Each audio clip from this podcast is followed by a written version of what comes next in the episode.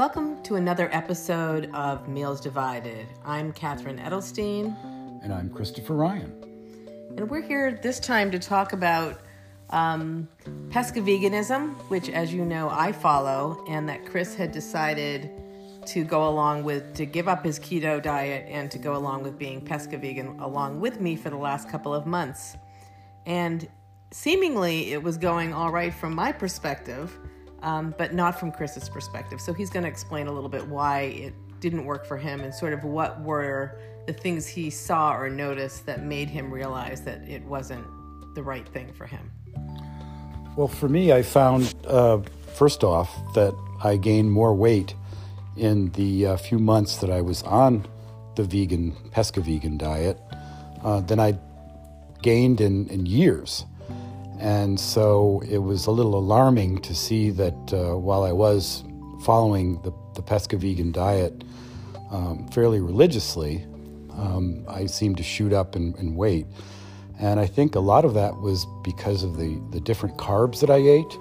And many of those carbs were those that uh, I snacked on, you know, breads, chips, rice, things like that, that I don't think my body processed that well. So, um, it just seemed that the choices that I was making didn't seem to contribute to the kind of weight loss that I was trying to look for.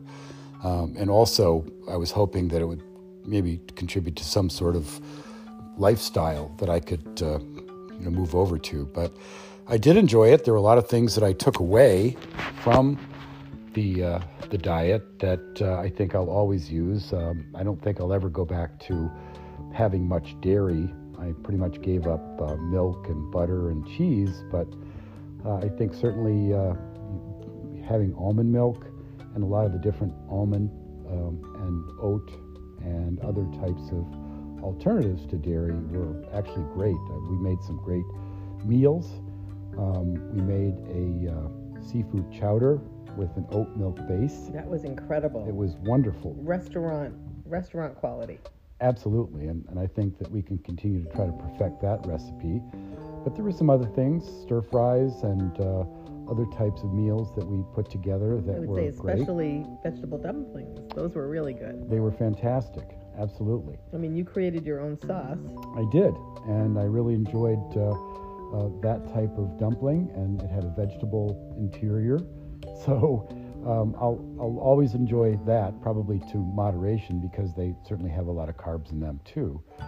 But uh, I think going back to uh, keto, uh, I think I'm going to be a little bit more uh, structured and a little bit more disciplined, probably not having as many processed meats, which were pretty unhealthy. And um, while they were delicious, they uh, really are not the kind of base for a uh, diet that you really want to be healthy with. So yeah, and I also recall you saying many times over the last couple months that you've been eating pesca vegan that you have had more energy, you felt better, less lethargic, had more energy.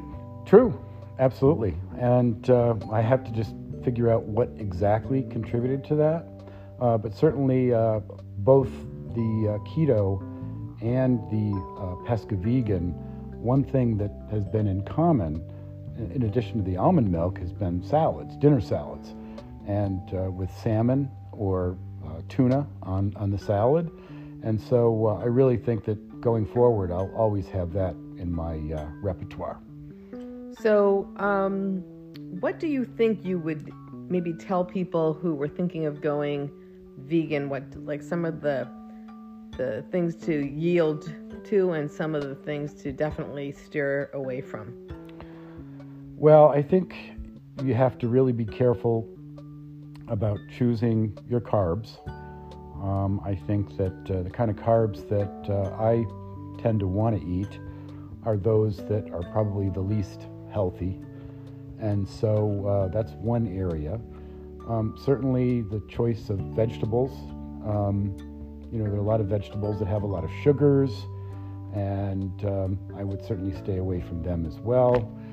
Uh, but uh, certainly, uh, you know, having variety, um, you know, certainly having the legumes, the mm-hmm. beans sometimes are, are useful, um, and really just variety. Just mix it up and have different things, and don't really, uh, settle for uh, something that's too narrow. Yeah, you know, it's funny. I think because I don't live to eat, but eat to live, that I don't need excessive anything really to be satisfied. So I could have a bowl of cereal and be happy for dinner uh, or for breakfast, which I think, speaking of cereal, that was really one of the things I saw that you loved the most. You could not, um, I think, wait even 10 minutes uh, of getting out of bed, and I would know that you would be pouring a bowl of cereal. What kind of cereal were you eating?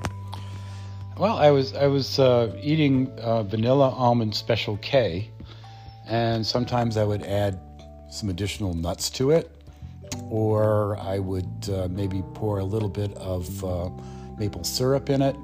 Certainly, probably not the best choice, but it was kind of a craving for me, and I probably had a little more than I should have had each uh, time in terms of portions. So, portion control was probably another issue from the vegan perspective that uh, I think was difficult for me because I, I, tend to like the quantity. And when I was on keto, I found that I really didn't eat as large of a meal and I felt full earlier. Interesting. That's very interesting. So, yeah, quantity is something to pay attention to no matter how we eat, right? That um, people who are vegetarian or vegan can be very overweight um, and even though they're eating what what you would think is healthy, too much of healthy, as they say, is still not a good thing, right? Because everything has calories. So unless you're going to burn it off, you really have to be careful about how much you consume.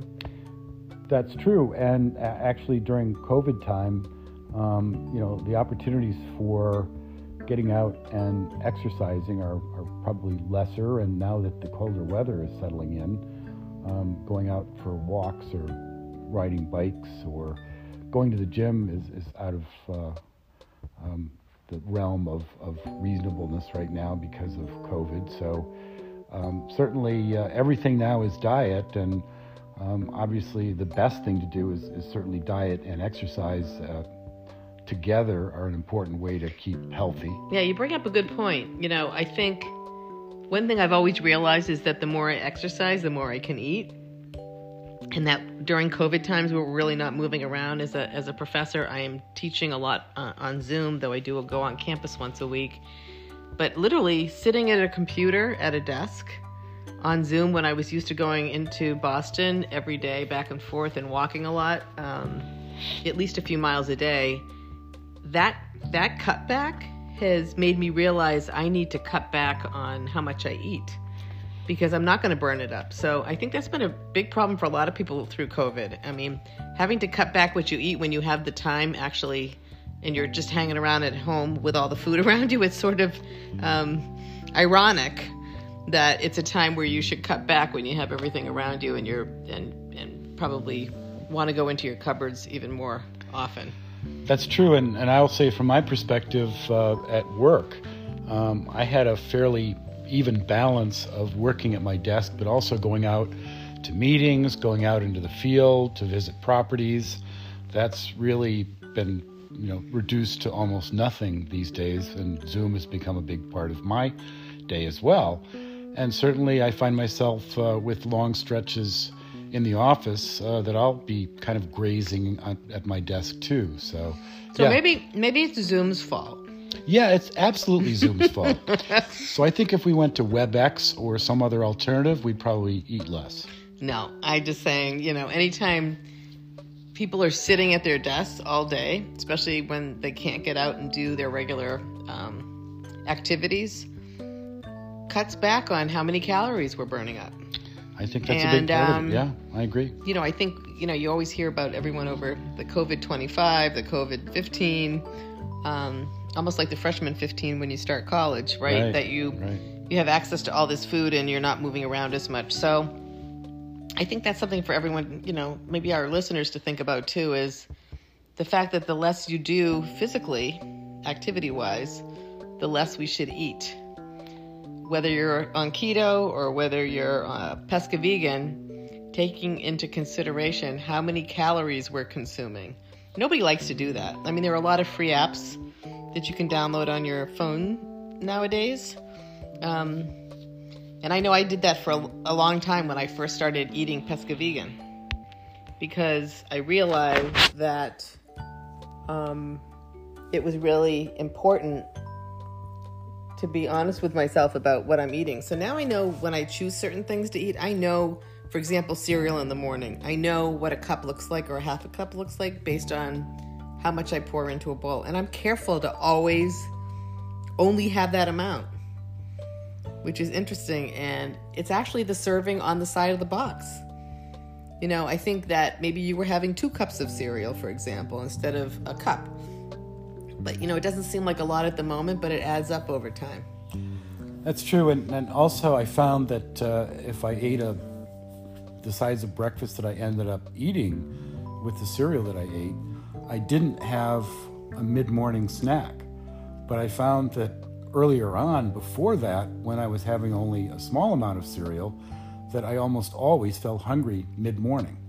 So that has that has to be something. I but it's to okay to be hungry mid morning. It just depends what your what your go to is when you're hungry. I know you used to eat seaweed, right?